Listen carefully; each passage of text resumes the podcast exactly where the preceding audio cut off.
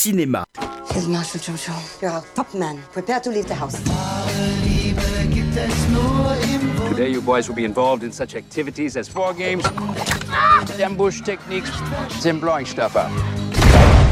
I don't think I can do this. Was? Of course you can.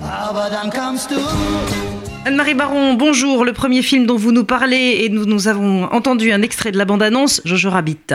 Oui, on en parle beaucoup, vous savez, Paul. Et les avis sont très partagés sur ce film du néo-zélandais Taika Waititi. Prix du public au Festival de Toronto en septembre 2019 et fort de six nominations aux Oscars. Quant à Scarlett Johansson, elle est nommée pour le meilleur second rôle dans ce film et concourt par ailleurs pour l'Oscar de la meilleure actrice dans Marriage Story de Noah Baumbach. Alors, Jojo Rabbit, qu'est-ce que c'est? C'est une adaptation libre du roman à succès de Christine Lenins, Le ciel en cage.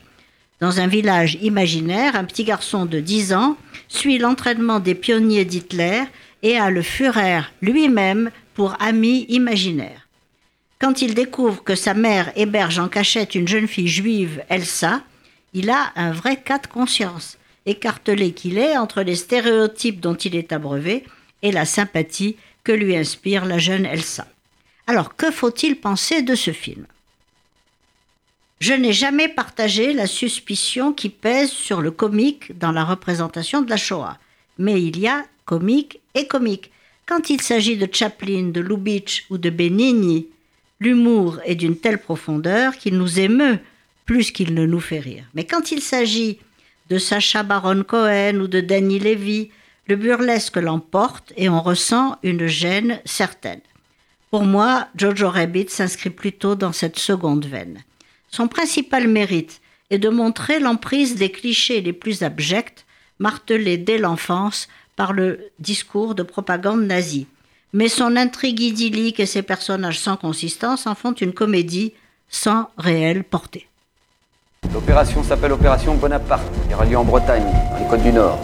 Nous allons avoir besoin de personnes de confiance. Est-ce que vous êtes prête à vous investir un peu plus? On a besoin d'agents de liaison qui fassent office de convoyeurs. Ça implique de cacher des armes, des postes émetteurs, héberger des résistants ainsi que des aviateurs anglais avant leur embarquement. Vous pouvez compter sur moi. Oui, allez voir une belle reconstitution historique française sur la Deuxième Guerre mondiale, le réseau Shelburne, beau film de Nicolas Guilloux, qui montre l'efficacité de ce réseau mis en place par les Alliés et la Résistance pour évacuer les aviateurs vers l'Angleterre à partir des côtes du Nord, en plein territoire occupé des côtes bretonnes. Je pars pas avec toi, je reste. Qu'est-ce que vous lui trouvez Rien.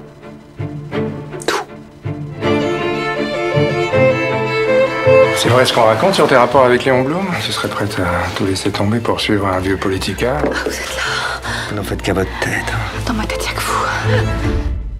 Léon Blum. Oui, euh, j'ai beaucoup aimé ce biopic Je ne rêve que de vous de Laurent Heinemann qui dévoile une part méconnue de la vie de Léon Blum avec son optimisme, ses revers politiques, mais c'est surtout le portrait d'une femme éperdument amoureuse.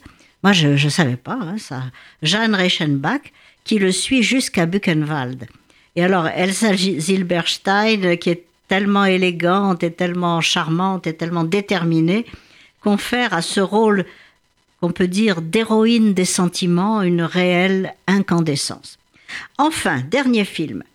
Avec moi, vous avez suivi la carrière de Joseph Morder, ce cinéaste personnel et pudique que j'avais reçu ici pour La Duchesse de Varsovie. Il filme toujours en Super 8, en 16 mm, en vidéo, en 35 mm, les événements petits et grands qui se sont passés dans son appartement familial. Allez donc voir son dernier film, Le lieu du mélodrame. Au moment de quitter cet appartement, il rend un dernier hommage à ce lieu resté des années durant au centre de sa vie et de son cinéma. Il y est arrivé à 12 ans, y a vécu avec sa mère et son frère, dans l'attente du retour d'Amérique latine d'un père qui n'y fit qu'un bref passage. La figure séduisante de la mère, filmée à différents âges comme une vedette, domine cette œuvre dont je retiens une image forte, son visage en surimpression sur un mur blanc. Et cette image redonne toute sa valeur à une expression galvaudée qui retrouve ici son sens propre, la maison mère.